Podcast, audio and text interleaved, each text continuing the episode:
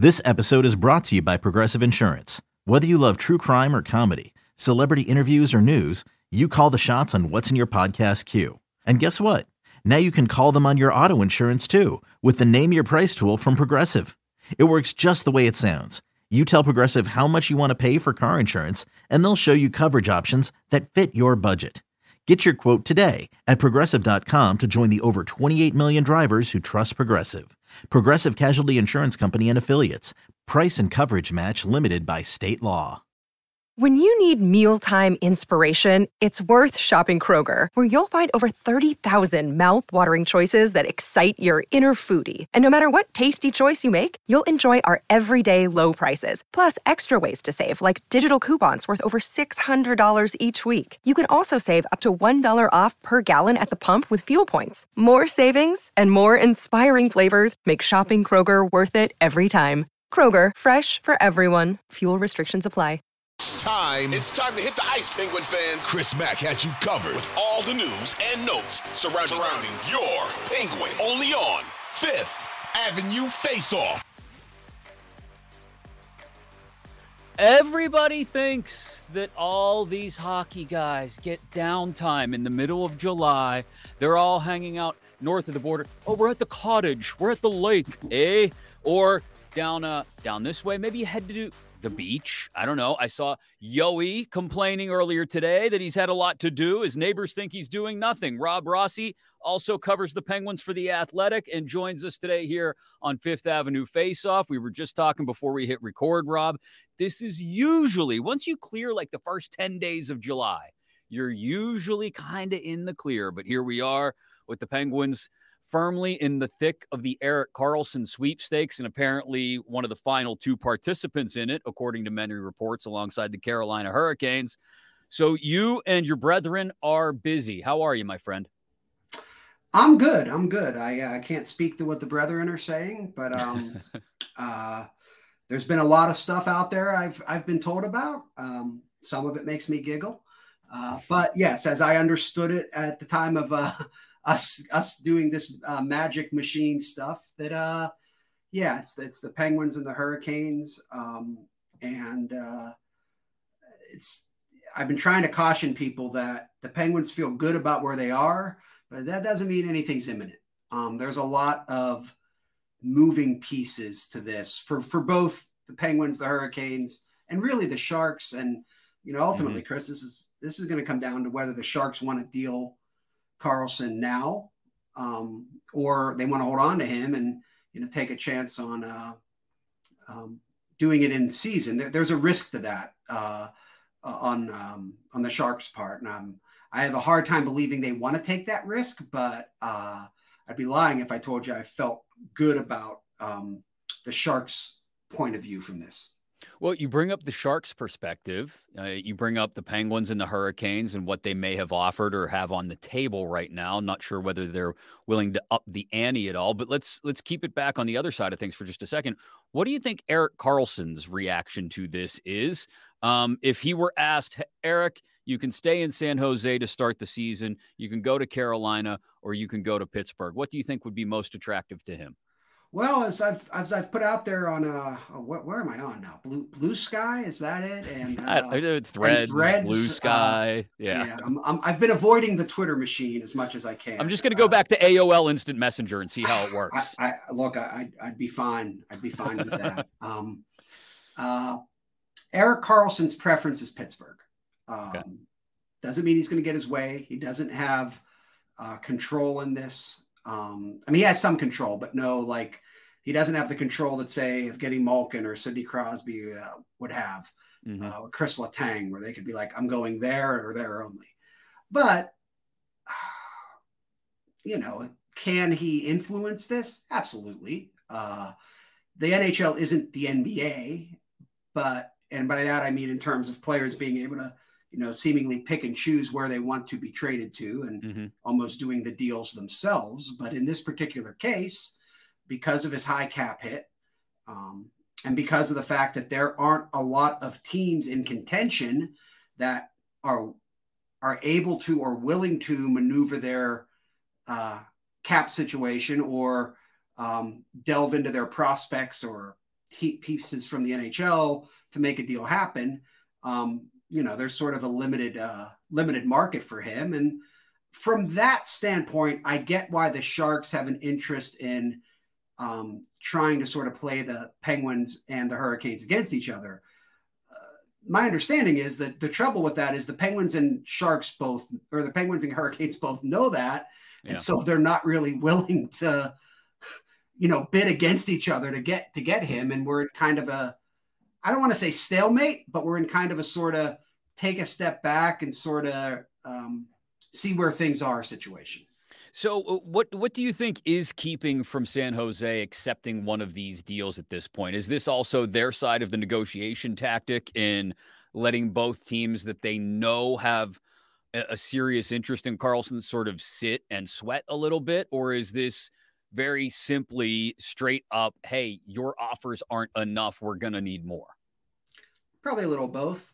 Mm-hmm. Uh, right now, San Jose, from what I've been told, feels it has more leverage than there is perceived leverage for San Jose from both Pittsburgh and Carolina and around the league. Um, it's I can tell you that I don't want to speak for Carolina, but um, the Penguins are operating, and they believe the Hurricanes are operating as though the big relief San Jose is going to get here is the cap relief, mm. and that because of that, you don't have to overpay for this player. Now, that doesn't mean it's going to be a dump because it can't be. Neither team can can make that work. But um, with the Penguins, San Jose knows what the Penguins can give them.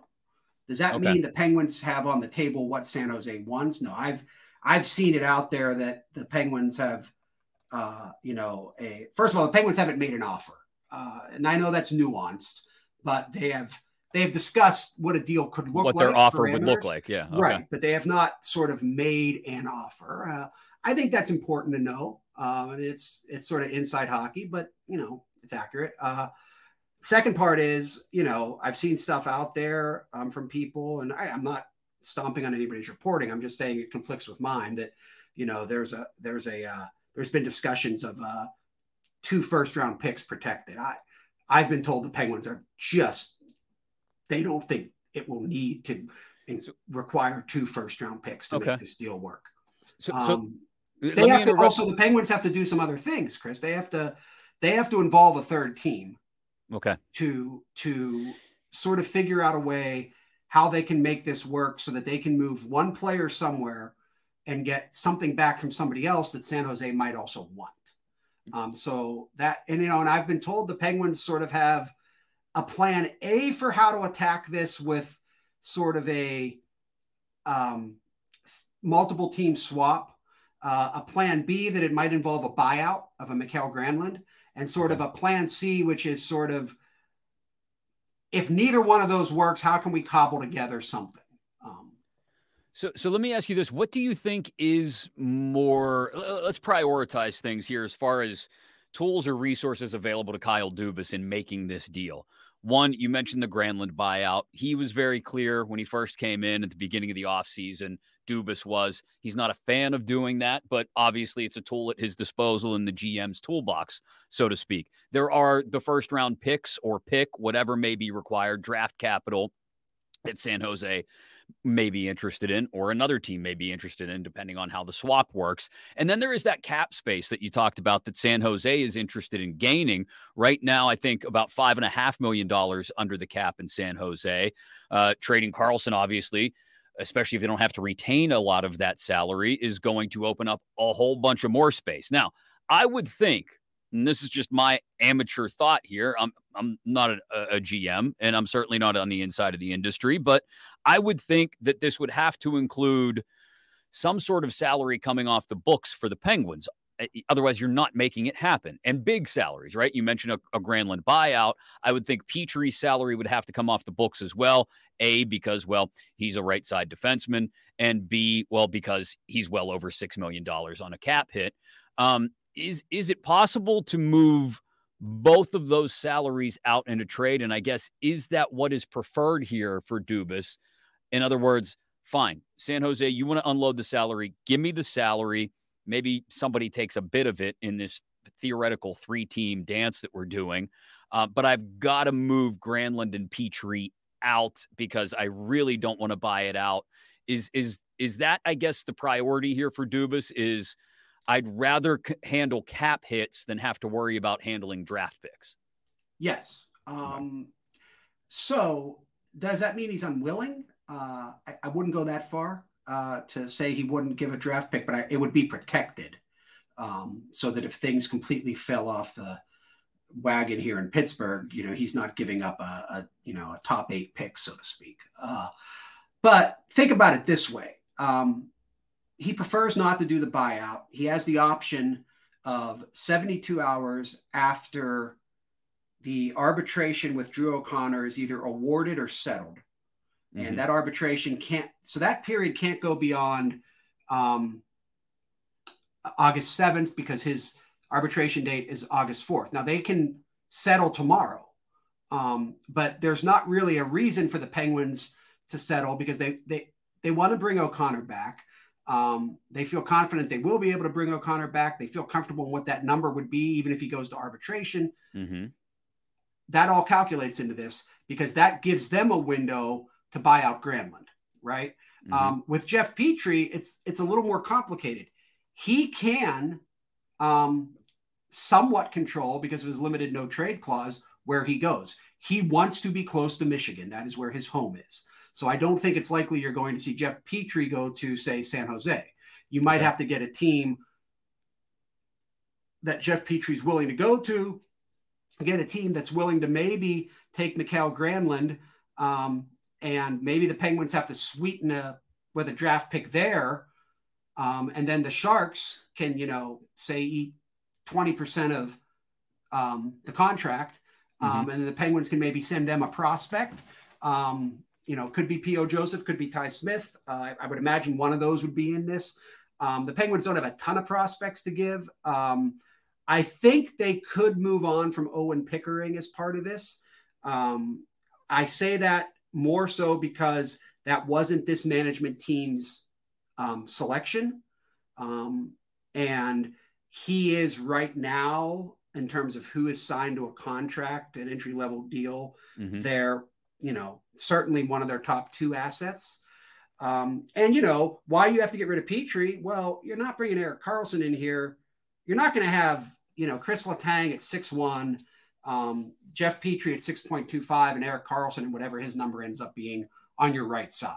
Right. Um, this whole thing is predicated on Letang and Karlsson at sort of first pairing defenseman, second pairing defenseman, both of them on the power play.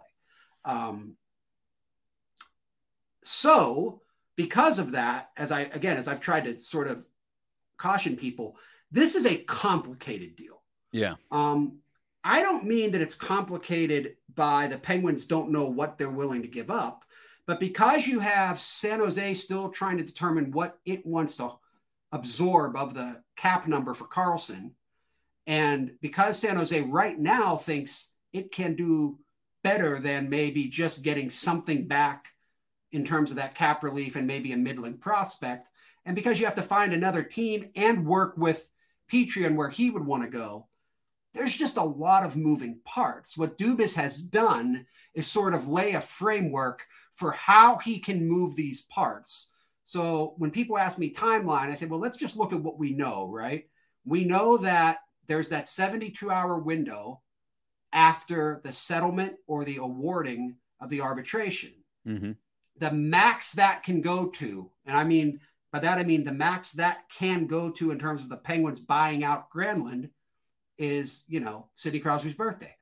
Uh, uh, so maybe this is a real good birthday gift for Sidney. Happy Crosby. birthday, Sid! Yeah, but you know, so if the Penguins do something sooner, like in the next week or two with O'Connor, I think that tells you that either a they feel like a deal with Karlsson is close and they can afford to do that, or B, they don't think a deal for Karlsson is happening and they're moving on.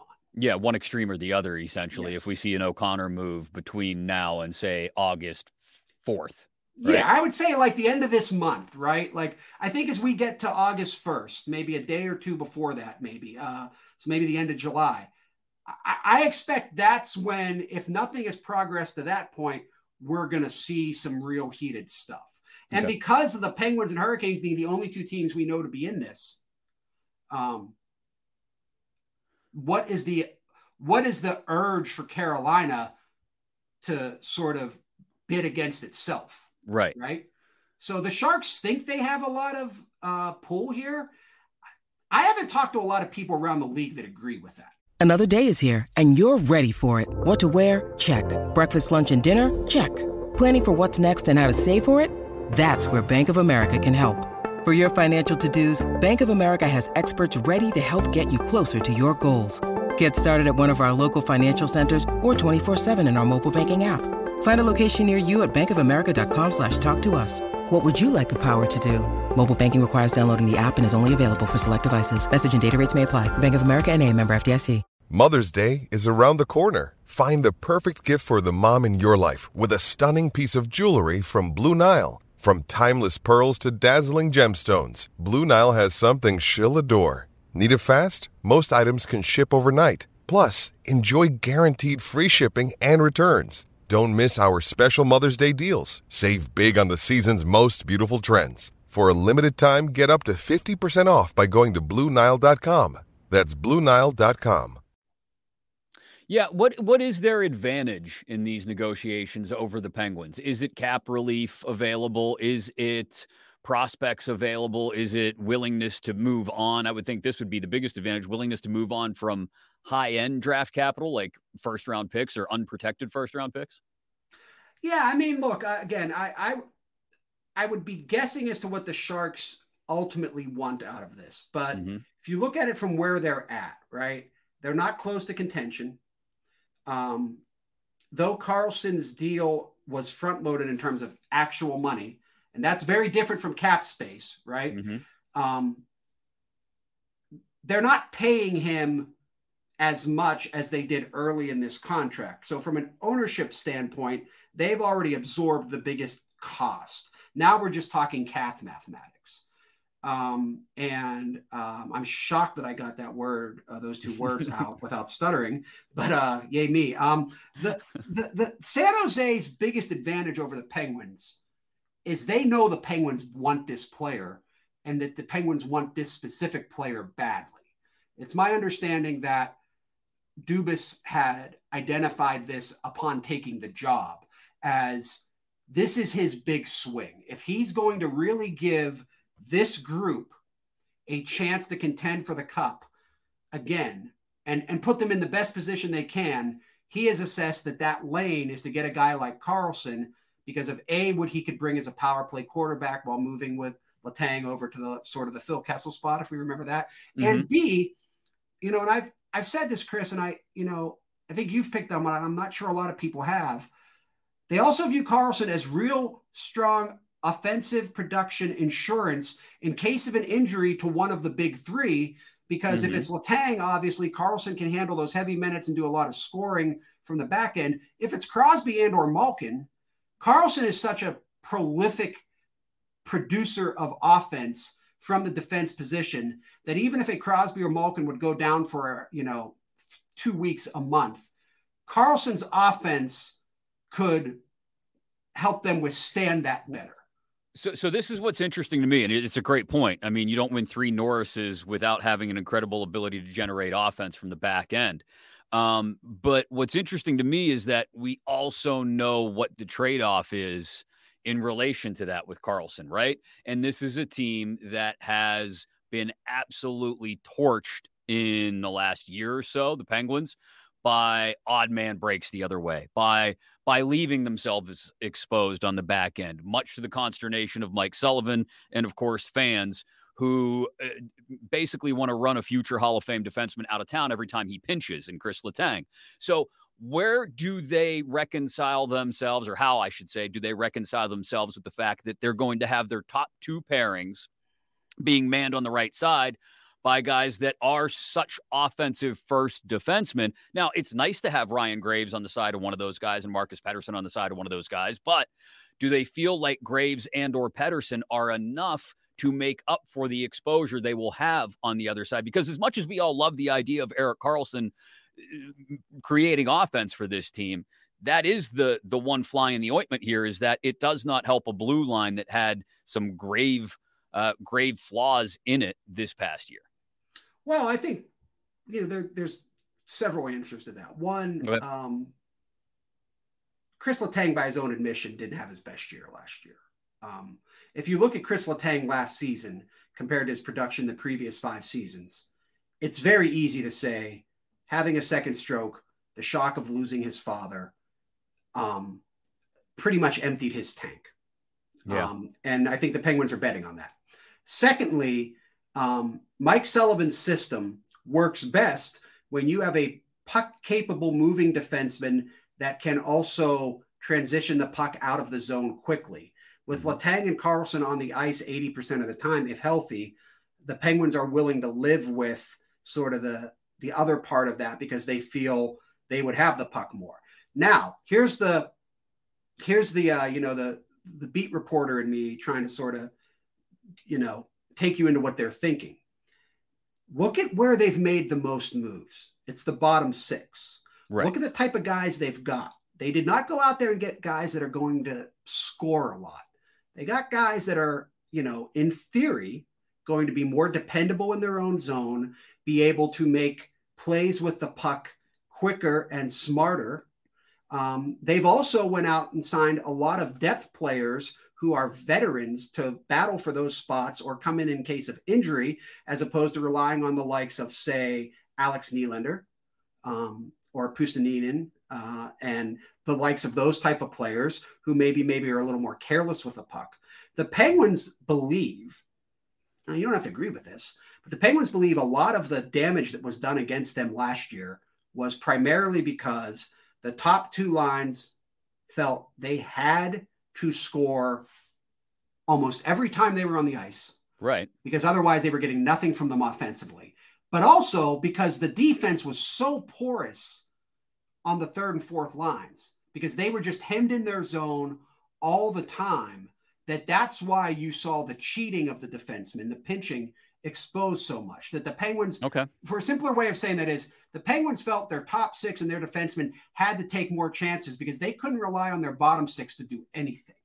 They've remade that bottom six and added depth to it with the idea that at the very least, they won't be hemmed in their zone as much. They'll be able to play with the puck more. And sort of any scoring they get is beneficial, but not necessarily anything other than sort of an icing on the cherry. Like they're, you know, if they, if they could get a combined 45 goals from their bottom six, I think they'd be thrilled. Yeah. But Yeah. by counting on that bottom six to be more responsible, they feel they'll have in Karlsson a guy that can be a difference maker because of what he brings offensively and live with his stakes defensively.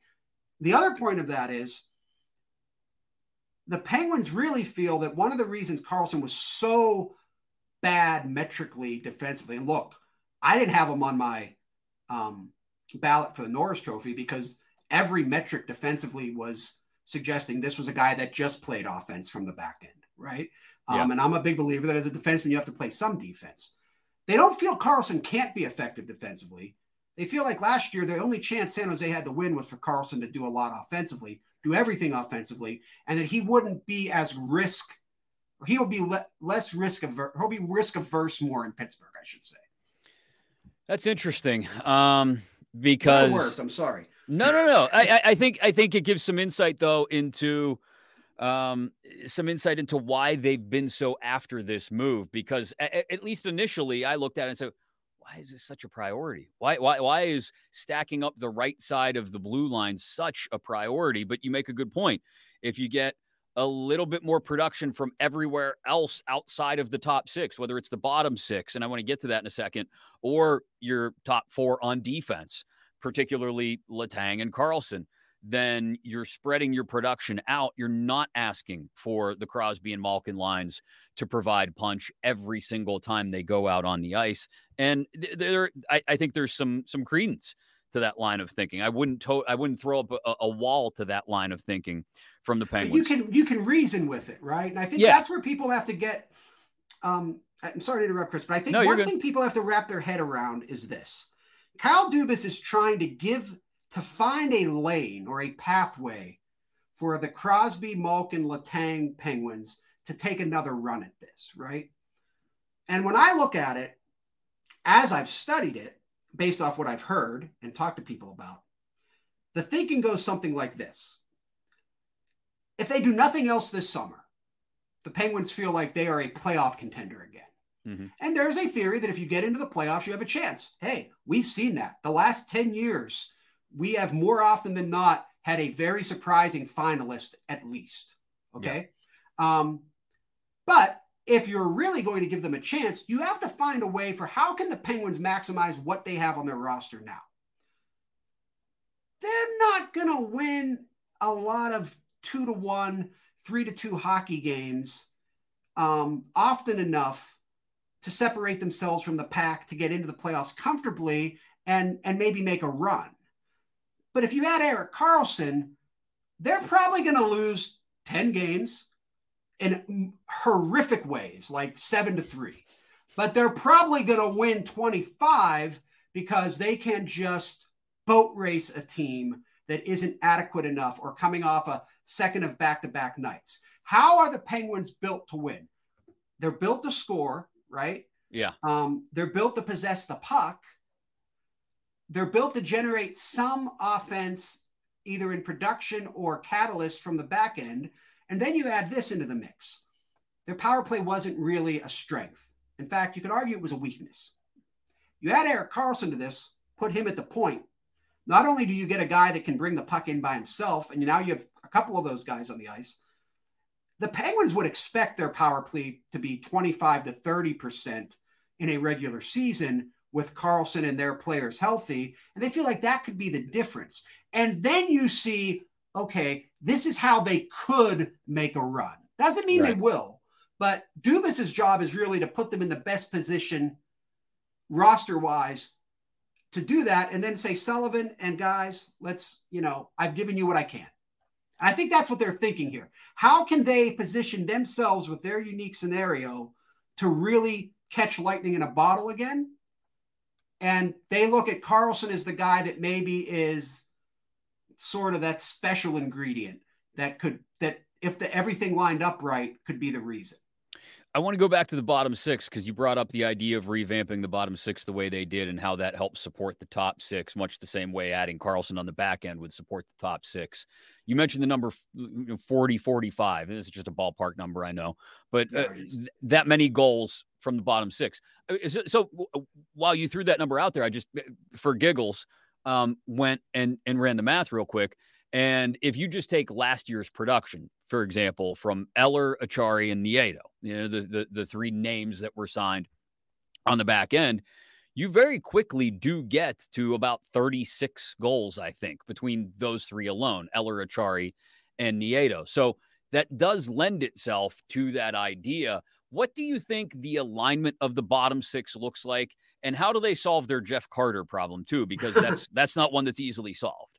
No, it isn't. Um, I'm of the belief that Carter cannot be as unproductive or bad as he was last year. Um, the truth is, he keeps himself in too good a shape. He's too much of a professional to think he's not going to come back and give everything he has this year. Um, he's a proud guy. He knows he wasn't adequate. I would also argue last year he was he was played out of spot because they had roster deficiencies. Mm-hmm. He shouldn't have been the number three center. I put that more on the previous management than I did Mike Sullivan. A lot of people disagree with me of that. A lot of people that have better hockey minds than mine disagree with me than that. But it's uh, was always my understanding if Mike Sullivan had better for that third center, he would have done it and either played Carter at wing, mm-hmm. where they feel Carter will be more productive as an offensive contributor. Occasionally use him as a right side draw, which they do like, um, or bump him down to the spot he was, which is like a fourth line guy. Also, let's not forget when they, you know, they were lucky last year. Crosby and Malkin weren't hurt. Think yeah. about the year before where Carter would have to often play at second C. One of the beauty of these signings is you can really kind of slot him in as your fourth line right winger right now. And I would argue Carter as a fourth line right wing isn't a weakness, might not be a strength, but it no, it's no worse than a thing, right? Yeah. as opposed to being a negative thing last year. And so that's where you slot him, I think. Um, the question for me will be who takes the third and who takes the fourth line center. Yeah. I personally see Eller more as a eventually a fourth line center because I think his skill set at this point, um, and I really like the speed if they go with that on the third line, that element. But I also think they've got a fourth and a third line that is so similar that situationally they may have different roles for this team, whether they need offense, whether Yeah. they need to protect the lead, whether it's on the second of back to back nights, um, whether it's three and four. I think you're going to see some of these new guys sort of switch. I think Mike Sullivan's going to be a little more flexible, is what I'm saying about the complexion of those third and fourth lines. Whereas, let's face it, the top two lines are set.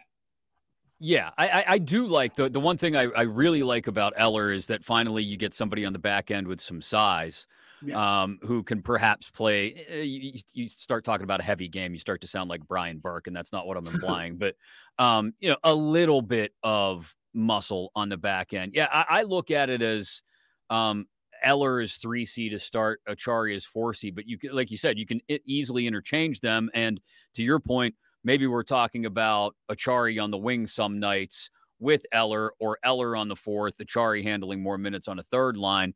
Uh, both of them can kill penalties. Um, that's something that perhaps allows. Maybe maybe this all gets back to allowing Bryan Rust to focus more on his offensive side of the game and not being out there killing penalties as well. I, I think, think- that's a big part of it. I think Yeah. they realize they need Bryan Rust to be more consistent offensively than he was last year. And at this stage in his career, you know, I think if you go to the playoffs or, you know, in a certain important game, you know, Bryan Rust on the penalty kill makes sense, but you don't want him doing heavy penalty kill No. throughout the season. You know, the other thing I think is I think we have to maybe look a little bit at the way the league has evolved and, and change our thinking. We think of things as first, second, third, and fourth. hmm I think increasingly because of the flat cap, teams have had to sort of pick and choose. If you're a team like the Penguins and you're going to have a loaded top six, you may not have a clearly definitive third and fourth line. You might have sort of like, you know, as we call it, uh, some of us say it, at the 34 lines, which is Yeah. there's two lines that are either a fourth, both fourth or both a third. You know, obviously one of them is going to get more minutes, but there's no real distinguishable, you know, for what I'm saying is it's not a third line the way we've seen third lines in the past, where it's like you've had Jordan Staal or Nick Bonino, and those those lines have had, you know, the Staal line was a real momentum turning, hemming them in their own zone, momentum gaining, you know, beat on you line. When and the Bonino line was very much a we can score with our third line because we have Kessel on it. I don't Mhm. I don't think you do that anymore because when you're a cap team in a flat cap era, if you're going to have six tier A forwards, you're not going to have like a middle six that is as Right. Um, electric.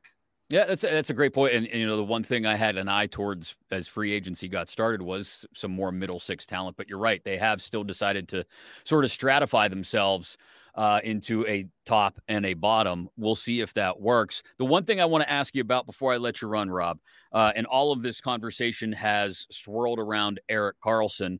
The one way this ties back is what I was talking about earlier with the odd man rushes. They hung their goaltending out to dry multiple times last year, whether it was Tristan Jarry or Casey DeSmith. It's going to be Tristan Jarry and presumably Casey DeSmith again this year. Maybe, maybe not. Here nor there on the on the on the second string goaltender. We know it's going to be Tristan Jarry for a long time to come, most likely.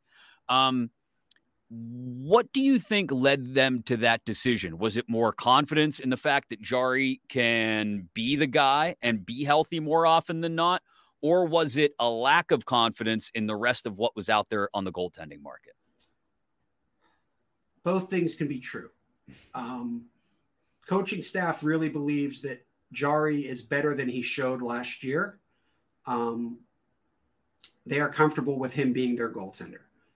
Kyle Dubas was very clear when he had his introductory news conference that he views the position of goaltender as volatile. Um, I think he leaned, it's my understanding, he leaned heavily on the recommendation of Mike Sullivan, Mike Giotto, and um, to assess Jarry. He had a conversation with Jarry. Um, I think he felt more comfortable going with Jarry than with a devil he didn't know, so to speak. Mhm. Why they went five years, that's simpler. it was either a two year deal at like six and a half or a five year deal at five at sub five five. Mm-hmm. If you're the Penguins, you you go, I don't care about years four and five because think of it this way. If Tristan Jarry is a fringe top 10 goalie by the time of those final two years, he's steal. either very movable at that number or you're Yeah. happy to have him at that number. Yeah. And now that allowed them by getting him that by, by saving just that extra million dollars, they were able to deepen their goaltending position, right? And Chris, I think the best thing Kyle Dubas has done this summer is his work on potential forwards 13 through 18 and goalies 2 through 4. Because let's face it, when Jarry got hurt, Casey Smith proved last year, I think, he's a quality backup goalie. But when you get beyond those limits, it's it's a he's exposed, right? I think Char- Jarry's also not shown that he can play 60 games in this league yet. Maybe Jarry's a 50 game goalie. Maybe DeSmith is a 25 game goalie, and maybe the rest of the sp- games are Nedeljkovic. Um, I think what Kyle Smith has done is he's deepened the system in terms of um, proven guys that can play proven roles at goaltender, which we all think is the most important position, and at the bottom six, where we felt like there wasn't enough competition and maybe they didn't have the right guys that could step in. Those aren't sexy things to do. Erik Karlsson is a, you know, you know, let's face it, in the term of this, Erik Karlsson's like the best porn movie on the market, right? you get Erik Karlsson and it's like, wow, shiny, you know, exciting, big, like, you know, um, these other things are, are not, but they're important. And I would argue the Penguins have been done in more during this stretch of not winning in the first round by inefficient bottom 6 Mhm. inefficient bottom pairing, and inefficient depth at goal. And I think Dubas has addressed that. I could be proven wrong, but I know this. He has he has had a plan to address that. And I find that as someone who's covered this team for two decades, and especially after the last two and a half seasons, I find a, a, a person calling the shots having a plan that you can point to as a huge step forward because I tried for the last 18 months to figure out what the plan was from the previous management. Mm-hmm. I never could. The plan seemed to me hope. Right. Hope. And hope isn't a plan. It's a it's a recipe for failure. Yeah. At the very least, we can get a read on what we think Kyle Dubas wants to do. Great stuff, Rob. I appreciate it as always, uh, especially at a time that's supposed to be the downtime of the year. You guys are still busy and running around. You gave me a couple extra minutes, and I appreciate you for that. Rob Rossi of The Athletic, go check his stuff out there. And, uh, well, it'll happen sooner rather than later, or we'll all look up and it'll be the first week of August, and we'll instead turn our attention to training camp, I guess, a month out from there. Great stuff, Rob. Thanks again. Thanks, bud.